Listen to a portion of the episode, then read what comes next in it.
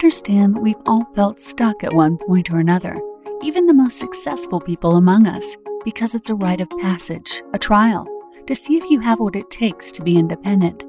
The test is to prove that you deserve your destiny. Each week, our goal is to bring you an inspiring story of someone who moved beyond their stranded phase and found greatness on the other side. Welcome to the Stranded Podcast, and this is your host, Jessica Hurley. Welcome back, everyone, to another episode of the Stranded Podcast. You're listening to episode three.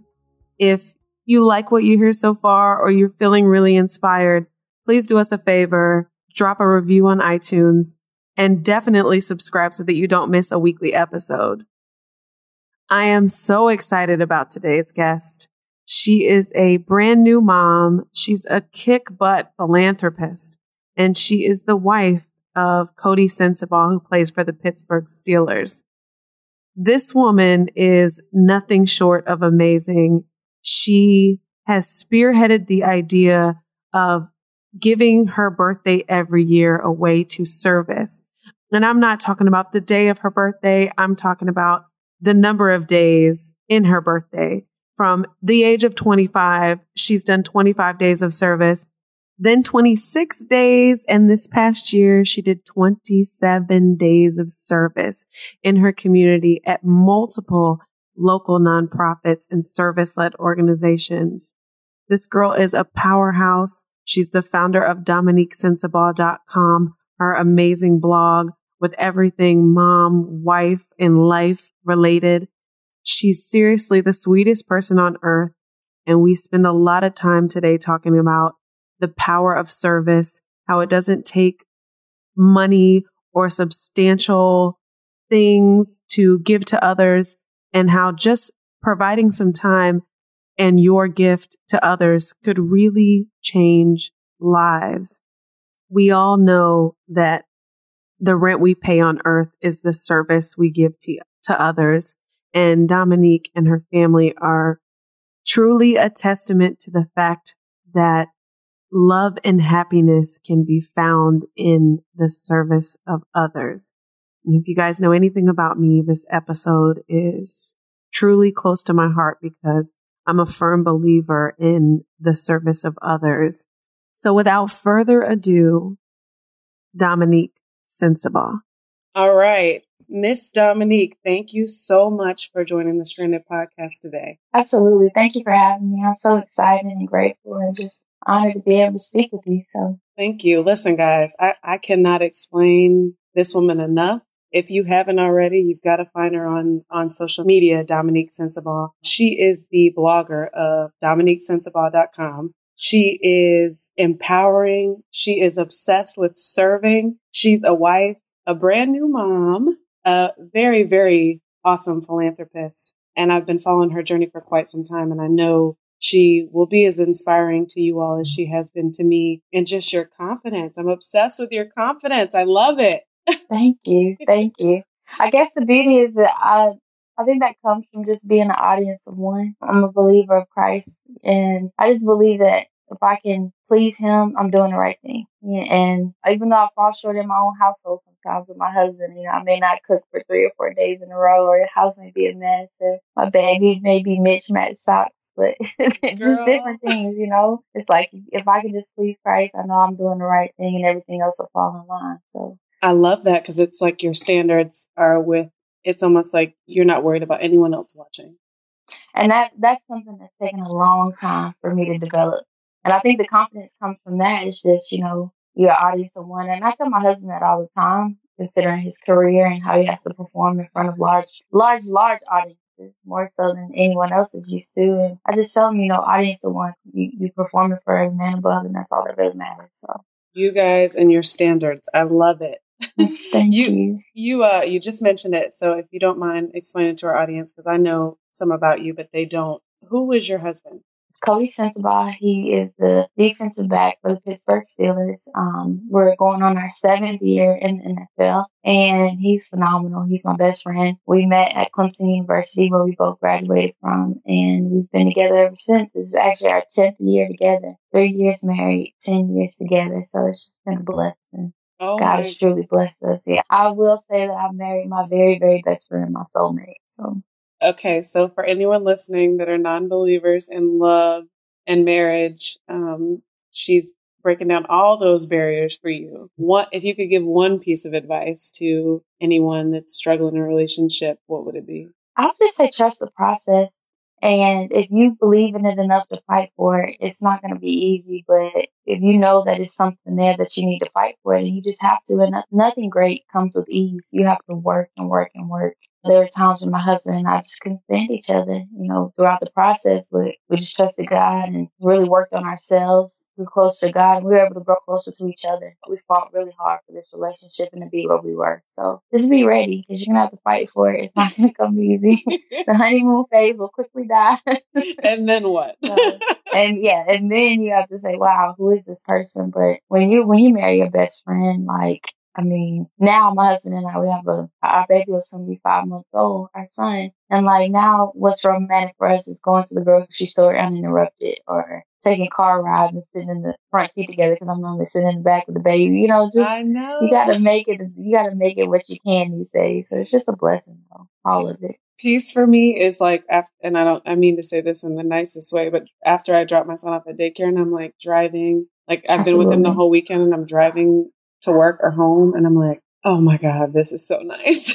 I know. And I guess you forget how much as a mom, the me time that you lose, you know, as a parent in general, um, your time is so like my time, my husband's time, we're so strategic with the schedule. So when we can just kind of relax and just really enjoy each other. And we have to be strategic about that because I know sometimes they laugh, they call me helicopter mom. It's hilarious they're like, you're always hovering over your baby, you know. I think you have to learn how to have a little bit of separation so that you can focus on your spouse and focus on yourself too. Like my favorite times are in the shower where no one can interrupt me. That's why I tell them taking a shower, do not bother me. don't knock on the door. Don't ask for my help. You, yes, you yes. I know exactly how it is. But uh we can talk about being moms all day long. I know, I know.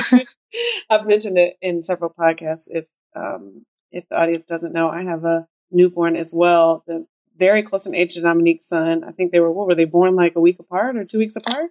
About yes, they were. But sure, I mean, you you and your baby are superheroes to me. The story is compelling. I know just everything that you guys have overcome and been through, and just how strong you are. It just is such motivation. Like it's you know, as a mom, you have to lean on other moms to just you know get you through sometimes. So just know. just know that your story motivates me beyond. Thank you.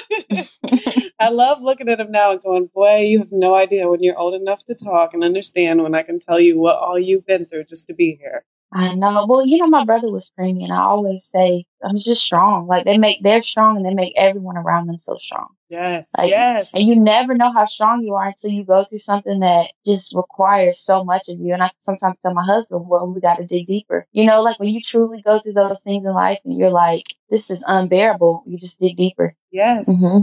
And then when you come out on the other side, it's so unique sometimes to look back and go, I didn't know I was that strong. Absolutely. You never know that. And then it's like, all right, what's next? yeah, it's such a character builder. Yeah. Like my boyfriend mm-hmm. swears up and down that I hate to say it this way, but us almost losing our son and me being in such a health crisis during our pregnancy because they also didn't mm-hmm. know where my health was standing during the process was mm-hmm. um, coming out of that. I've been so fearless this year. Like I'm like, bring it on. And God just He used that that situation to mold you into where you are. That's why I think sometimes we have to appreciate the lows so that we can strive during our highs. You know, like if we didn't go through the things that really test our faith and make us stronger, like how, how would we soar, like you said? You know, how would we know what we're capable of? And how would we just fearlessly navigate through the things in life that almost try to break us? Exactly. So sometimes you, you, when you're going through it, you don't know that, you know, like sometimes you're like, oh my God, how am I going to make it? But it's really just sometimes it's that day to day and you don't always see the light, but you're just trusting that you know it's going to get better. And then when you finally get through it, you're like, this is amazing. I'm so much stronger and better because of it. Sometimes not during the process, but when I come out of it, it's like I know God's working it on me to become the most relatable servant ever so that Absolutely. I can use these things to help other people. Absolutely. I have to address this. I was looking at your blog site. I saw where you were from and almost fell out. I do a lot of work in South Carolina, Columbia especially. So you are from Columbia, South Carolina, like Absolutely. the smallest, countryest place I could think of. Tell me more. I love where I'm from. I always joke and say, my husband and I joke and say we can't move back to our hometowns just because we, like a little bit of a different speed. But I'm grateful for just the beginnings and, and growing up there. A lot of people laugh at it from South Carolina and they ask me where I'm from in Columbia and knowing that I'm a Clemson grad. And they're like, how did that happen? I'm like, by the grace of God. You know, I joke around, but yeah. um, I'm just grateful to be from a small town. I mean, you don't realize where you're from sometimes until you leave. Like, I didn't realize all the opportunities that I've been granted probably until I got to college and um, was able to graduate from Clemson and study abroad and just kind of see the world and just the different things that I've been able to do. And I'm grateful for my family. My mother, she was a single mother with us growing up. My grandparents, they worked so hard to provide for me and I'm a first generation college graduate and everyone has put so much into my success. And that's the beauty of being able to take them with you as you, it's like you reach while you climb, but bringing my family with me in all the places that I go because they were truly with me from the beginning. And that is a blessing. Like, you know, having that, those humble beginnings and having those people that really rock with you from the very, very beginning and believe in you when you were in high school wearing braces in the marching band and they see something in you and you're like, wow, like you got, you really believe in me. You really made so many sacrifices to see me be successful. And I'm, you just, you're forever grateful for that. That's crazy. I was just talking to another episode with a young lady that said that now that she looks back, she realized she was in so many situations. She was so mm-hmm. laser focused on her goal that she yeah. surpassed so many unique opportunities of like really engaging with her family or utilizing her mentors or her resources. Like she had great people in front of her and she didn't use them at the time because yeah. she was so obsessed with where she was going. Well, the crazy thing is, it's like my heroes today. I mean, I have obviously I have heroes that are famous. I love Oprah. I love everything she stands for. She's dynamic. I love President Barack Obama or former President Barack Obama. In my eyes, you know, I still see him as serving us. And I love former First Lady Michelle Obama. I just love these servants who've done so much and they're so dynamic. I love the Beyonces. I love Jay Z. I love people that are truly making an impact that transcends time. But I also love my grandmother and my grandfather and my mom and my sister you know, and just and my husband, these people that I interact with on a daily basis who inspire me to be a better person. Like my heroes are twofold. You know, they're people I haven't met and inspired to be. They're also the people that have been pushing me along. And sometimes it's the people I argue with or that frustrate me because, you know, family can frustrate you sometimes, but in that frustration, there's so much love underneath, you know, and without friction, there's no growth. So there's no such thing as a perfect family. I tell people all the time, you know, you, it's perfect. It's what you make it. So my family is just extremely supportive and I'm grateful for them. Without friction, there's no growth. Write that down. Absolutely. Everybody. so wife of an NFL player, married to your best friend, first generation graduate of Clemson University. What would you say some common misconceptions about you are or or maybe even some things that people don't know about you? So I love people, but sometimes I can be introvert. Sometimes I like because my husband and I travel so much just either he's training or he's working in one city, we live in a separate city, multiple residences. It's just we had to adapt to being in so many different environments. And sometimes I just like, you know, some alone time. I like to cuddle and snuggle with my baby. And even before then, my first baby, our little shih tzu, I just like to relax and be calm. And I love to exercise. Like you know, I obviously don't get to do that as much being a new mom, but I just love to exercise, go for a great run, do a great yoga class, just really exercise to come in tune. I used to meditate even more, but I just love to kind of just process everything. I like to be alone and process everything. But then I love, you know, being social and being around my friends or new people. I love to meet new people and just kind of that interaction, finding balance between that. Like that's my thing. And I guess another cool thing about me is I love Beyonce. Like I just love her, her vibes, you know, I just, I just love everything about me. Feelings after I know. last night. I do. I, I was, you know, but I just let it go and I just said to myself, like, I just love everything about her and her family and what they stand for. And just, I've grown up with her. You know, she's always, I've been a fan of her since I was 16 years old. And here I am, 27, but 28, you know, so 12 years strong. I've just grown with her and I've watched her evolution and just what she stands for and how she's, you know, grown into a wife and a mom and a businesswoman. And it's inspiring. And I just love turning on some Beyonce in the shower and just, just zoning out. Like, and I love going to her concerts. I've taken my husband a couple times and you know, he's such a he's such a great sport. Like he loves Beyonce because I do, but like he will hands down tell you she's the greatest performer, living performer right now. And you know, he he just laughs because I'm, I get so excited. It just amazes me that he can be so supportive. Like he'll go to a Beyonce concert with me, and I'll just be screaming, and he'll be like, like I'll get you some snacks. Like what you need, baby. you know, you need to hydrate for the concert. I like your outfit. Like, he's so supportive because, you know, I'm diehard B fan. So. you literally, yeah, that's support on another level because my boyfriend surprised me with floor seats last year. Oh my gosh. Oh my gosh. And I was like, I had swore up and down I would never go to another concert again because I'd had some bad experiences. Mm-hmm. But that thing, I mean, and it wasn't even the starstruck part. She's just such a performer that when yes. you're down on the floor, you feel like you're like in her world. It was yes. insane. I was blown away. I was like, I would pay for that every time over and over again. The crazy thing is, is like us B fans are, you know, waiting around for an album they joke around. So I watch clips of her previous shows. I'll go to multiple shows. Like I went to her recent tour three times. Oh my gosh. I mean, honestly, and I went with different friends. Like I'm that type of fan, but I watched it in different, like I, first time I went, I was higher up. Second time I had four seats, third seat. Like I just watched the concert from different angles. She does different performances each night. It's so unique. And I just love that about her. I love her craft and how much she puts into it. And whether you love her or not as an artist, you can, you have to love her work ethic. You have to love uh, what she puts in. The way she one of my favorite, Yeah, yes. And, and, the crazy thing is, one of my favorite books is by Malcolm Gladwell. Gladwell is called Outliers, and he talks about the ten thousand hour rule and how it takes ten thousand hours to truly become a professional. Like ten thousand hours of working at your craft. And like Beyonce has been doing this since she was tiny, you know, six or seven or even younger. And now she's this world renowned famous performer that has put so much time. So if you don't love her or her music, that's fine. You're crazy. But you have to love that work ethic. That if you don't love anything else, love the work ethic and how much she's put into perfecting her craft. Well, it's what you just said. If you want to be anything, you know, substantially known as an expert or the talented whatever, you have to put, you have to be obsessed. You yes. literally have to be obsessed. Yes. Um, my husband's agent, my husband has a female agent, Christina Phillips, and she's phenomenal. And I say that because she works so hard, the hardest working person I've ever met. And she's so determined and so intelligent, great in what she does. And she's obsessed with being great. And that type, I mean, those are the type of people I feel like you need around you. So to know that I have people like her on my team, my husband, who is my soulmate, to know that I have people who are obsessed with greatness, I mean, I know I'm headed in the right direction at all times. So now you have to tell me about one of the coolest things you do. I saw it on social media. I had to do more research and look at your website, and I was blown away at your choice to do this effortlessly year after year after year. Um, is this this happy birthday, Dominique?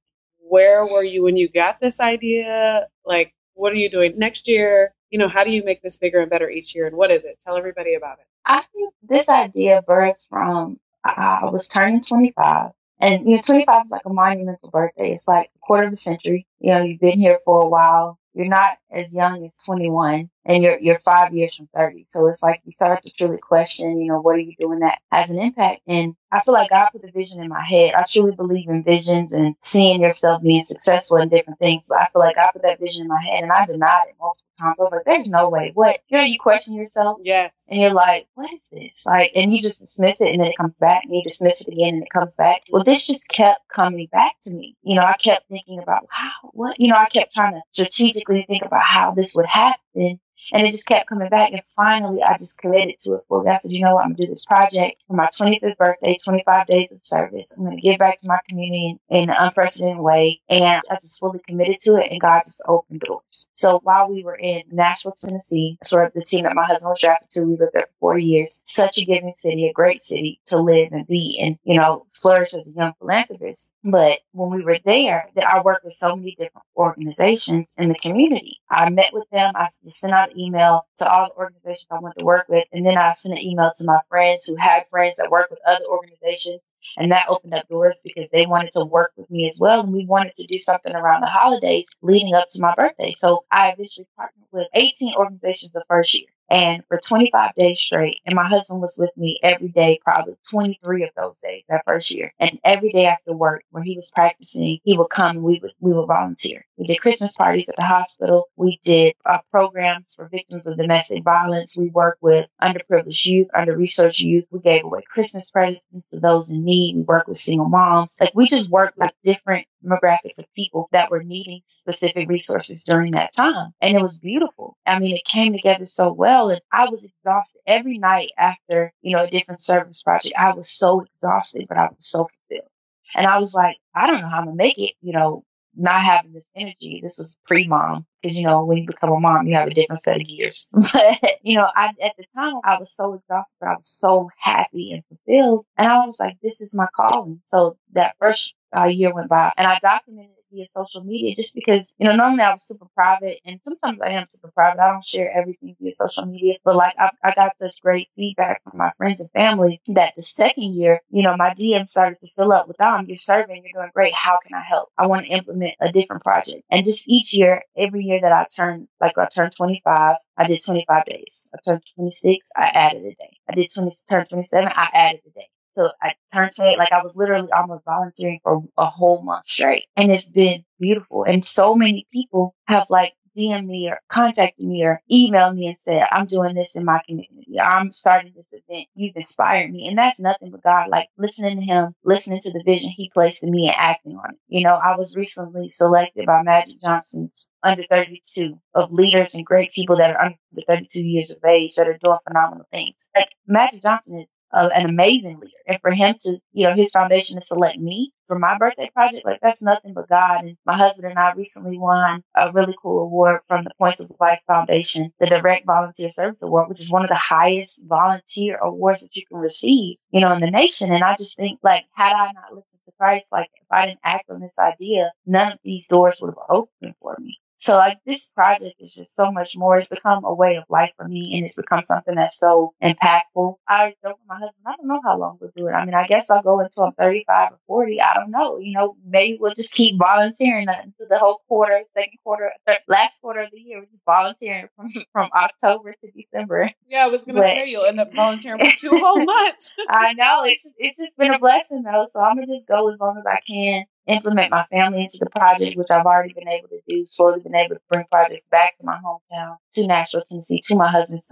hometown, doing things abroad, that's in the works. And then just implementing my son into this project, allowing him to serve as well. Like that's going to be a gift, you know, having him by my side as we serve our people. That's my next obsession is I'm like, I can't wait till you're old enough to walk because mm-hmm. boy, will the experiences begin. We will be feeding people. We will be visiting Absolutely. people. I need you to know everything that's going on with you know, exposed to everyone that's doing great things and everyone that's not doing so well. You need to know it all. I think sometimes kids can become detached. I think adults can become detached. That's another reason. Some people in my circumstance can intentionally separate themselves from real life you know, in real life is people are struggling. You know, people need things from us. It doesn't even have to be, you have to use your resources to serve those in need. So if you're a computer engineer or if you're a barber or a stylist, you can serve, you can find ways to use your gift and serve those who need that. You know, you can teach young kids how to code. You can go volunteer at a homeless shelter and, you know, teach life skills to young teenage moms or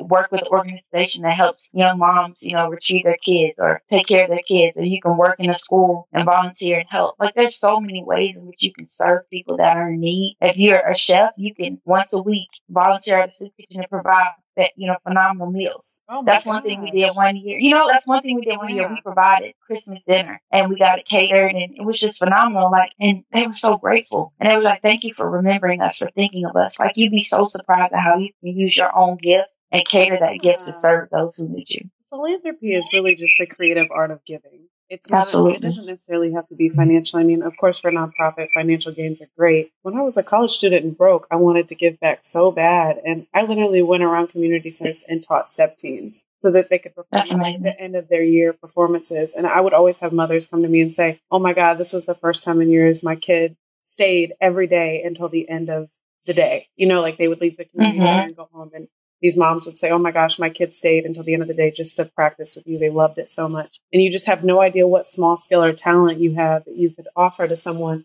that's a huge benefit.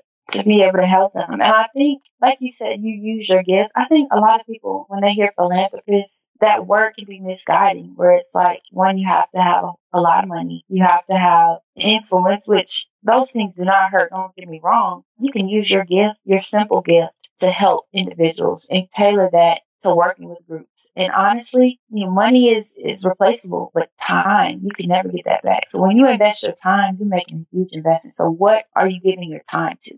And that's something that I think to me is a more valuable resource than anything, than money. It transcends everything because your time, you can never get that back. So you want to make sure you're giving it to something that truly stands for something and really investing it into people who need it and, you know, really making it impactful. Right. So this started four years ago, right? Yes. Just forget the time is flying by so fast. My husband's like, girl, you're not 25. yeah, you're gonna, you're, yes, you're this year be doing be, a month. yes, this year will be 29 wishes for 29 years. And, you know, just consecutively builds each year. It's insane. Like, I, I think about three days of service and then I'm like, would I have the energy after that? From this, these, this 25 wishes, 25 days for your birthday, is this what birthed your blog and your continuous philanthropy or was the blog in the works before that? I think the beauty of the blog was I was afraid to tell the story at first. I don't, I don't know. Sometimes in person, I've never been afraid to be vulnerable, but sometimes on social media, at first I didn't want to show too much of my life, but that's the world we live in where we can share and interact with people. And there's so much beauty that comes from that. And I always joke around with my husband, my husband and say my pictures may be perfect, but my life is far from. And I love being able to be honest about that. You know, I love being able to tell people this was a struggle. So my blogs are just my way of showing my imperfections, but just being vulnerable and showing individuals how, you know, God's blessing and I've been able to overcome different things and just different topics that make me happy. You know, Christmas time outside of the philanthropy portion, I have to blog about decorating my house. Like I'm the self-proclaimed Christmas queen. You know, my husband jokes around, and I love to decorate. So I just, you know, got my family members together and was able to talk about that, or just talk about different things with my baby, my different mom blog, and the and the struggles, you know, as moms that we have to overcome, and then talk about the philanthropy and you know, just different things that have I'm dealing with as a woman. And that blog is just my way of of expressing it and sharing it with the world. Wow. So you just mentioned the Magic Johnson 32 under 32. you and your husband just received the award for volunteering and philanthropy. You have a successful blog. You have a newborn. This sounds amazing. You know, if you take a step back and look at this, it's amazing. Was was there ever a time in your journey where you felt like this wasn't going to be your life, or you were in a stuck phase? I was just listening to a, a TED talk this morning, and she mentioned that uh, a recent poll showed that one third of Americans are disappointed at, or stuck in their life. So that's basically like 100 million people are stuck or feel unhappy in where they are. Was there ever a time in your life where you felt that way? Absolutely. I think graduating from college, I had different expectations. I feel like God had expectations, but I, I couldn't see them.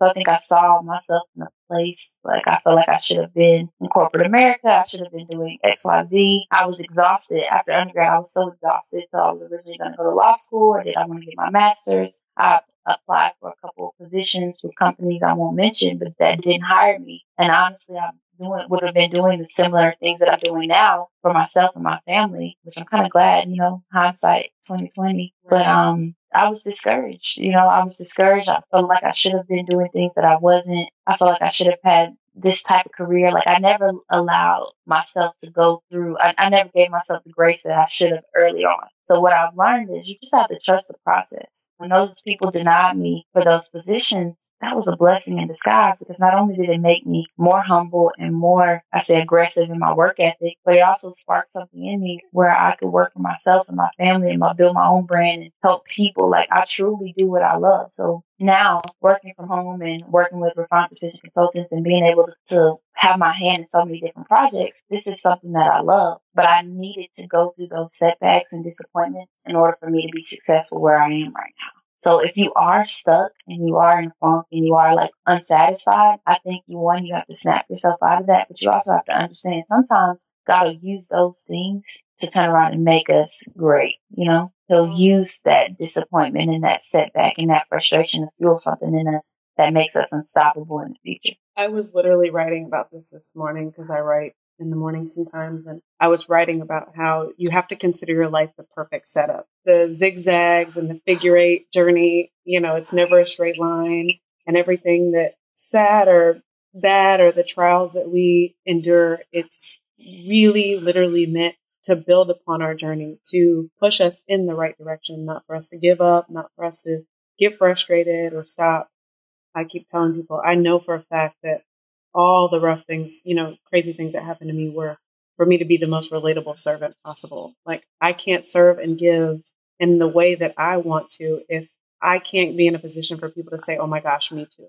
You know, and that's beauty because, you know, even when we met, you shared your story with me, I was inspired. The fact that you're able to share your story, I think sometimes we are afraid to be vulnerable. I think in our perfect social media society, and I think people are showing things, I think sometimes we, we misconstrue perfect pictures on social media or just how we perceive someone. And I think that vulnerability that we're able to express, I think we have to appreciate that from single moms to individuals overcoming substance abuse to individuals overcoming something tragic in their life. Like when you are able to share that and truly be yourself and be authentic in your hurt and your pain and your triumph, I feel like we as people, we have to embrace others and accept that. And we also have to celebrate that, you know?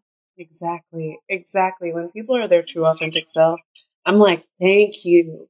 Because there's nothing I believe mm-hmm. in more than transparency. And the, the quote I live by is, you are smart if you can learn from your mistakes, but you're wise if you can learn from others. And if That's I can beautiful. share, share, share, and you can be like, just one person looks at that and goes, thank goodness I didn't do that. Or wow, Absolutely. let me think twice before I do what she just said was a huge mistake she made you know, or let me let me think twice before I get frustrated about my current situation because look, there's a brighter side. That transparency is we should be living through each other with those stories. Absolutely. And I think we should be more gracious to those who've made mistakes, learning from their mistakes, but also a forgiving society that truly appreciates that people can be people. I think sometimes we forget that. You know, people are still people. We make mistakes, we overcome things, we have bad days we have low moments, we have high moments. And I think sometimes, you know, we can forget that, but allow people to be people and to grow and appreciate them throughout their growth.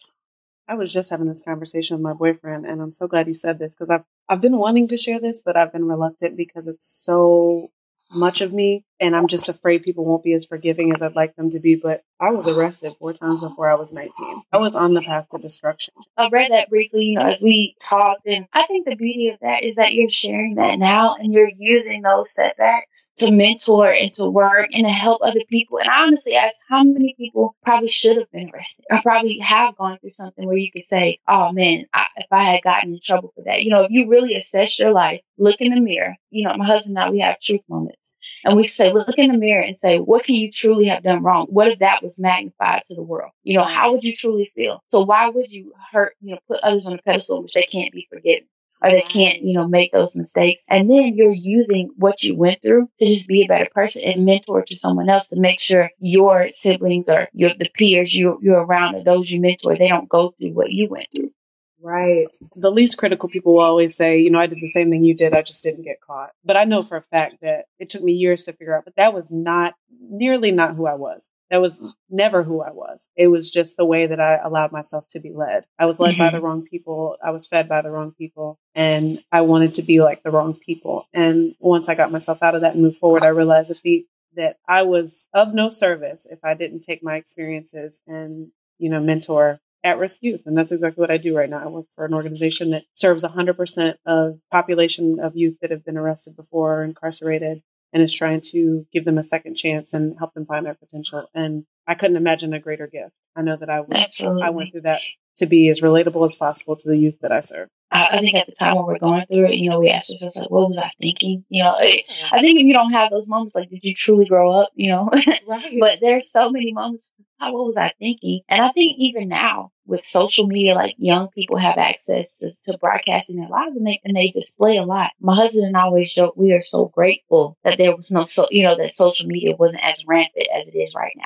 Because some of the things that we did, we would never want them broadcast or shared with the world. Because I mean, when you're growing and learning, that's why I think sometimes we can be a little harsh on our youth. And instead of, you know, we just shut them off, instead, how about we talk to them and tell them, hey, you know, maybe we should take that approach. You know, maybe you should. And like you said, working with individuals or incarcerated youth, you can relate to them in ways that they can never imagine. And sometimes people are acting out of pain. And if we get to the root of their pain and how we can truly help them, imagine how we could be much better servants to them. You know, as adults, imagine if we weren't afraid to, you know, express some of the things that we did wrong. Imagine how much greater of an asset we could be to those that may be struggling or going through things. Imagine that, like if you just could be transparent and say, well, look, or if you took the time. I think a lot of people that are successful sometimes you say, well, I just don't have the time. You know, truly, we really don't have the time, but we have to make it. Yes, exactly. Because the way you're paying rent on this earth is the way is how you choose to serve people. I'm looking at all these accolades. I'm still stuck on this. This 32 under 30.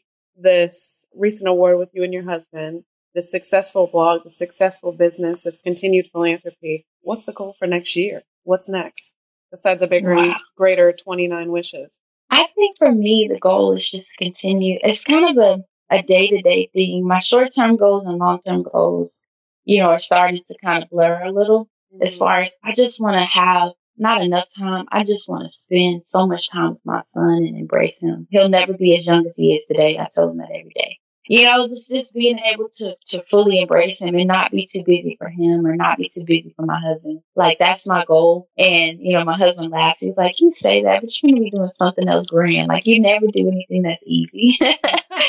And, you know, I laughed and I was like, wow, I really don't do things that are easy. And that's okay. Like, and that's God's path for me. But right now, just my short term goal is just being the best mom to him, the best wife I can be, the best servant to those around me. Uh, long term goals, just continue to grow this blog, share this message, working with the youth. I've been able to tap into a couple organizations that work directly with the youth and just serving as a long term mentor just continue to meet great people like yourself and just interacting on a whole new level and just having great energy. I think people underestimate the power of just being surrounded by positive, uplifting energy. So just making sure that that's what I'm putting into the earth by meeting great people and just doing, you know, doing God's will, His work. Exactly. It's life changing. And it's so funny as a mom, things change so much. You you go from like all these wild goals to like, I just want to find a balance and love my son. That's all I want Absolutely. to do this year. Absolutely. And I mean, that made me, t- you know, my son went on two mission trips. I was pregnant. But when I was pregnant, I went on two trips to Haiti. I got a lot of slack from that from some people, but I just really trusted God. God, I prayed about it. Of course, I took proper precautions. My husband and I took a lot of precautions to protect myself and my son. And we're taking him on his first mission trip in March to Puerto Rico. Yeah. and I'm just ecstatic, you know. I mean, granted, it's not a lot of things he'll be able to do. At the moment, he won't even be walking, but he's taking his first mission trip. And he's, you know, he's kind of serving as team mascot, you know, providing hope and smiles to our team. Babies are great at providing smiles. I know, Fantastic. providing hope, smiles, and cool spit bubbles and all. Like, you know. Team. Mario over here just doing the best we can. But I mean, I'm just excited. I'm taking my youngest sibling with me. One of Mr. He's 10 years old. He'll be 11. And just being able to show him the world, like that's exciting for me. I have so many different projects that are in the works. My husband will approaching us his sixth annual free football camp in his hometown of Kingsport, Tennessee. And it's like the time flies by. It's like, where does it go? Seven years in the league, six year hosting this camp. And um, and the beauty of this camp is like this was our first major project. Right when he was about to get trying to get drafted, I was like, "We need a free youth football camp." He was like, "Baby, I gotta make a team. You know, I, got, I gotta, I gotta get there first. I was like, "Nah, it's happy. You're gonna get there. You're gonna thrive and do well, and we're gonna be able to give back." So six years later, you know, we're still doing this camp. We've served over two thousand plus boys and girls in the East Tennessee community, and it's just surreal. And I'm just grateful. I'm just grateful for where we've come from and just the things we've been able to do. So. I love you guys so much for this reason because thank you. I don't I don't mean to say be degrading to anyone else, but it's like for the position you both are in, you know, I'm sure him being in the NFL, you not having ample time and you both choosing to use any of your free time to give lead, fund just tons of philanthropy, you know, create things that are reoccurring for multiple communities. You're really like taking your network and leveraging it serve as many people as possible. I just don't know too many people that would choose time and time again to do that. Maybe once, maybe twice, maybe during the holidays. But this is just an ongoing thing for you both. I think the beauty of it too is his career is what he does, is who he is. And it's it's a great career, it's a blessing. We're extremely blessed and grateful for opportunities that have been afforded from his career. But um at the end of the day that's not that's doesn't define his purpose and my purpose as well. And we know that God places us on to serve and to help and to do the things that we can and invest our time back in the people who need us. So and that's something we found early and I'm, I'm grateful for that. So finding something that you both are you both feel the same exact, you know, both very passionate about. What's something that you Dominique loves about herself? What do you love about yourself? I think I love my ability to kind of bounce back through change, through disappointment, setback, that optimism. A lot of my friends would joke around and say, "Oh, you know, you know, Dom's always going to find the glass half full and always trying to be positive. And I've, I've needed that, you know, in my life you know, becoming a new mom and just, you know, the different dynamic that happens with that. Like that's truly been my saving grace, being able to find the brighter side of things. And I see that in my in my son. I see his smile, I see his energy and just how positive he is all the time. And I'm just grateful for that. You know, I think our babies have the best of us and seeing that in him, it just inspires me. So I love when you say that. I mean, he keeps me up all night. You know, I joke around I'm like my baby is the best baby in the world, but he's not a great sleeper. You know, let's be honest. He's yeah. he's definitely not. But you know, I'm just grateful that he he is pleasant when he's awake. right, right. but no, his energy is amazing, and he just inspires us. He's really shown me how strong I am and that's beautiful. Like he's shown me, I thought I was strong until I had him, and, and it's just God's gift, and just to see so many amazing things about me and my husband and him, and to see his own little personality unravel. Um, it's beautiful. Like, like that's just beautiful. Oh, it's amazing. I love it when they become alert and start really like their personality comes out. It's adorable. Absolutely, and then just kids, don't they inspire you to be your best self? You know and i think and you, you don't have to have children to do that that's not what i'm saying it's just it amazed me at how much you know i wanted to become better do better see more be more for him oh it made um, fearless literally yes fearless. I was like, if yes. I don't do anything, I have to leave a legacy for you. I, you have to be able to look up one day and go, well, I have to do this because my mom, because my mom absolutely strives for the best in everything. And being someone that you know your child can be proud of, yes. I want to make him I don't want them to have to search out. Like, I want them to be proud of me. That comes in, and my husband always jokes around, like, you feed him, you, you take care of him, you love on him. Those things will be great to him. But, like, he'll be proud just to call you, that you called him his mom, you know, that you could be his mom. And that's something that I'm truly, truly grateful for. Like, it's just God's greatest gift. And just navigating through that and where I'm trying to go as a leader, as a philanthropist, as a businesswoman. Just those things. It's all trying tying itself together. And just really just, you know, grateful for this journey so far. It's had its ups and downs. It's been stressful, you know, it's, it's had tragedy, it's had triumph. But like God is good and things have just been, you know, amazing. I look back on the journey, I'm like, where did the time go? right. So everything flies. Especially when you're doing what you love. Eh, right. And it never feels like a job if I could give any advice to anyone, it's just find what you love and do that wholeheartedly because once you do, doors will open up for you and you'll never feel like you're working. You may be tired, but you'll be it'll be a good exhaustion. You know, you'll feel good that you went to bed doing exactly what you love. Do something that when you wake up the next morning you're excited. Absolutely, because it'll it'll never feel like work. You right. know, it'll never feel like you went to work. It'll feel like you're tired, but it'll never feel like you just you punched the clock day to day and didn't do something that was great. Yep. I remember when I was like 22, I remember I was working at a community center with, I've been doing this my whole life, and I was working at a community center. And I remember calling my mentor and we were having a conversation. I was just explaining to her how exhausted I was. And she said, Listen, is this what you want to do for the rest of your life? And I said, Without a question. And she said, Just relax and enjoy the journey because if this is what you're truly passionate about, eventually you'll get paid to do what you love or you'll find a, a way to survive doing what you love because Absolutely. God's never going to take you away from that. Just keep doing Absolutely. what you're doing, and and everything will fall into place. And she was right; it did. Absolutely. Imagine how if you were like, what would you tell your 18, 21 year old self, or just your younger self, you know, about following your purpose and living in that purpose? And mm-hmm. that's something that I would give to young young people. Find that purpose early. If you don't know what it is, just search for that. Try everything. I know, right? Don't be afraid. Like, I, and don't as an adult. Do you feel like adults like as you get older, more fear sinks in. I guess because you're able to process a little better. yes. so you're like, you're like, you start that fear, but that fear, I mean, that's a good and bad thing because one, you're supposed to become wiser, but also that fear can sometimes hinder you because how how many new adults like to try new things and meet new people and get put into situations that are kind of uncomfortable? I feel like you should just, I mean, like if you're comfortable, if you, nothing great is birthed from a comfort zone. So you really got to get out of that comfort zone and work in spaces and places that make you uncomfortable so that you can grow. Listen, I'll use myself as for an example for everyone. It took me three years to change my mindset to believe that I could do something like this and two years to actually put the podcast together. And it was all because of fear. It was because of the fear of, oh, I'll sound crazy and no one will interview with me and I don't know anyone. And I mean, I, I had a long list of fear and doubt that I couldn't do this. I mean, fear is the killer of all dreams, literally. Absolutely. Now tell me this. haven't doors just opened up in amazing ways for you since oh. you listened to your to that vision?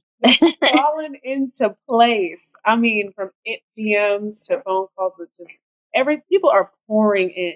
Like it's not mm-hmm. even it's not nearly as difficult. And even the resources, like, you know, even I was like, I don't want to put a whole bunch of time or money into this because I'm also working my full time job and I have my mm-hmm. newborn son and we've got, you know, crazy medical bills because of the NICU and just a ton of things going on, you know, and I was like, I'll just kind of take my time with this. But I mean, just even the resources have poured in, you know, with everything that I've needed to set this up, everything has just literally aligned itself from the people to the resources to everything that I've needed. And the continuous reminder of people reaching out to me and going, Oh, your post today, or Oh, this changed the, the track of my day. That's all I need to feel like that's God's little nudge to say, Keep going, keep going. Mm-hmm. This is exactly what I need you to do. I think it's those small victories. I think people forget about that. One of my mentors, really good friends, my pastor, um, Bishop Joseph Walker. He has a really great book out now called No Opportunity Wasted, The Art of Execution, and he emphasizes the details. He emphasizes how if you can just tie those details together to a great victory that matters and how you have those small victories in life and how much they mean to the to the big picture. You know what I mean? Like I, I think sometimes we negate our small victories. Sometimes we say, "Oh, that's not as important as we want it to be," but it truly is. Exactly. Exactly. I love that. I, I actually wrote it down so that I can find it after this. Is it? Can I find it anywhere? Absolutely. Um, it's no opportunity wasted. The art of execution. I'm actually working on the blog post about it, but it's by Dr. Joseph Walker. You can visit Mount Zion anywhere and .org or Mount Zion, or just follow Joseph Walker III and gain access to his book. But I mean, he's a great leader. And then finding great mentors. You ever realize how many great people around you that you need to find them so they can inspire you to do better. Because I always say, my husband and I joke, if we're the smartest person in the room or the most successful person in the room, we're in the wrong room. We need to get around people that are inspiring us to grow and stretch. I dropped my pen when you said that because I have been living by that forever. If I'm the one educating everyone in the room, I'm in the wrong room because mm-hmm. there's no one in there that can teach me anything. And I was somewhere a couple weeks ago and said this in front of some coworkers, and they all looked at me like I was crazy. And they said they'd never heard that before. And they said, Why wouldn't you want to be the smartest person in the room? And I was like, I was mind blown. But I was like, you know, that's a mm-hmm. mindset thing. That's either you're eager to continue to grow and learn, or you feel like you've already made it. And that's actually the very reason why you're stuck where you are. Whew. Girl, I feel like you just said something that was substantial. We have to schedule another podcast. yes. we definitely have to. I would love to be able to share the progression of the projects that we're working on now, but also just being able to hold each other accountable and uplift each other. And I think that true support, being able to provide, my husband and I always joke around when people tell you, one, I'm not like, I don't tell everyone you need to work for free. If you have a skill set, just give it away. But sometimes I think you do need to give it away. You do need to look at an opportunity to serve. And that's the beauty of serving. It's like, you know, you're implementing a whole different set of skills to be able to help others. But whether that's event planning, whether that's organization, whether that's logistics, but sometimes it's okay to give away your strengths to others to make something better because you'll never know who you'll meet along the way. You'll never know what opportunities and networks you'll build and connections you'll make. And I think don't be afraid to work hard. You know, like, I mean, there's nothing wrong with being smart and strategic as you work hard, but you have to put the sweat equity in in order for something to be successful. And I think some people forget that. Like you you can't skip the grunt work in the process to greatness. Like you gotta just you gotta get through that day by day. And that's hours and hours. And sometimes you gotta stay up super late while everyone else is sleeping. Or sometimes you'll miss the opportunity to hang out or go out or do different activities. But it's okay because you're making that sacrifice for your dream. And like you said earlier when we were talking, you gotta have that obsession. Oh my gosh. Most nights I'm holding my son in one hand and watching motivational videos yeah. the other or typing in the other. I mm-hmm. literally was holding him on my legs last night and typing with I was holding my laptop like a violin. I was holding it mm-hmm. on my mm-hmm. shoulder and typing. yep. We were together. I was typing with one hand and him in the other hand. well that, that's the part, just, that's the part I'm excited about with surrounding myself this year with people like yourself and the things that we're working on because I've known since I was 17 that mentors were important because mentors changed my life. And that's a whole nother episode, but I have a mentor that changed my life indefinitely the entire track. And I get it. Mm-hmm. There's one for each season and how important they are and to latch onto them. But what I didn't realize until recently how important accountability partners are. And having someone Absolutely. that's doing as well as you or a little bit ahead of you or is in a position that excites you and then sharing your dreams with them and letting them be your accountability partner is really really key especially someone like yourself where you and i are in very similar situations with you know newborn children the, the thought and the love to passion to give. Um, i'm just really really excited to to surround myself this year with people like you that want more that thrive for more and that are just trying to find a balance and hold each other accountable. Keeping that tight circle is so important. Last question and i think we hit on it a ton of times but just in whatever way you want to provide if for all the dreamers, achievers, people listening that have a goal in mind, you know, like similar to me, I wanted to do a podcast. I'm finally getting that off the ground. You know, some people may want to start a business, a blog, uh, whatever their goals may be uh, a career opportunity that they've been striving for, what what would your advice be? Good friend of mine, his name is Patrick Walker Reese. He's a motivational speaker, phenomenal leader, ed- educational leader, teacher. He always reminds us that the universe rewards consistency, and I, I just appreciate that because if you are trying to do something great, you will fail you will have setbacks. You will face so much torment sometimes you want to quit, but you just keep going. You'll be so surprised at how at some point you will be successful. And, you know, my husband always says, like you said, trust the process. And my husband inspires me because he continues to work day in and day out and he never gets comfortable. He never gets complacent. And that's so beautiful. And, and that's not only in his career, but in our marriage and in his role as a father and just everything that he's doing. So if you just can adapt a spirit of excellence, work your butt off at towards your goals, you will be rewarded. Adapt a spirit of excellence. I yeah, I'm mean excellence in everything you do, from excellence to cleaning up, excellence to cooking. Even if you can't cook, do it with a spirit like you can. Adapt that spirit that everything I do, I'm gonna do do so well that no one's gonna do better than me, and I'm gonna do it with a spirit just just so much zeal and excitement and joy. Even the things I don't want to do, and I promise you, if you continue that up and you put that sweat equity in, the universe will reward your consistency. Love it. I love it because I, I think we get caught on autopilot a lot. Yes. And yes. in that, we get complacent and just kind of half do everything. I mean, I can't even name the times where I stopped and looked up and went, wow, I'm really only giving half of myself to this. Where, mm-hmm. where's the rest of this? Where's the rest of me? The best part I have to give. And it's just that, just in that complacency and that redundancy that we get caught up. But like you said, to just have that spirit of excellence all the time is really something to strive for. I love it. Before we close, happy birthday, Dominique. Is that something that you're encouraging others to do in their own community? Because it's not that I'm discrediting you, but it is easy. It's something that could be replicated easily.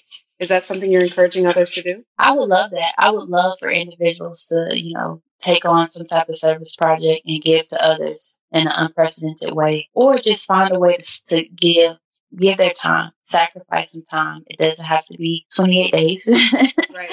Um, it definitely doesn't have to be that, but you can find a way, set a goal and achieve it and, and find a community that you want to work with or a cause that's important to you and commit to it for 28 hours um, in a semester if you're a student or two to three times a week if you're a working adult or just finding a way to even if it's donating a monetary contribution to an organization or to a cause that truly means something to you, you can find a way to serve that fits you. And you, you can sacrifice a little bit of time to do it, but definitely making, owning that and committing to it fully. And if you need the support, contact me via email. If you need whatever I can do to help individuals do that, because my goal with this project is to serve. And it's not my project I've seen people kind of recreate, recreate it a little bit. And I'm grateful for that. And I'm glad about that because I truly believe that this idea was just given to me to share with others, for them to share and for it to grow exponentially. The domino effect of kindness. And so if I gave, then others gave, and this person gave, and that person gave, and it just started this chain reaction of serving and giving. And that's the beauty of it. So short answer, yes, I would love for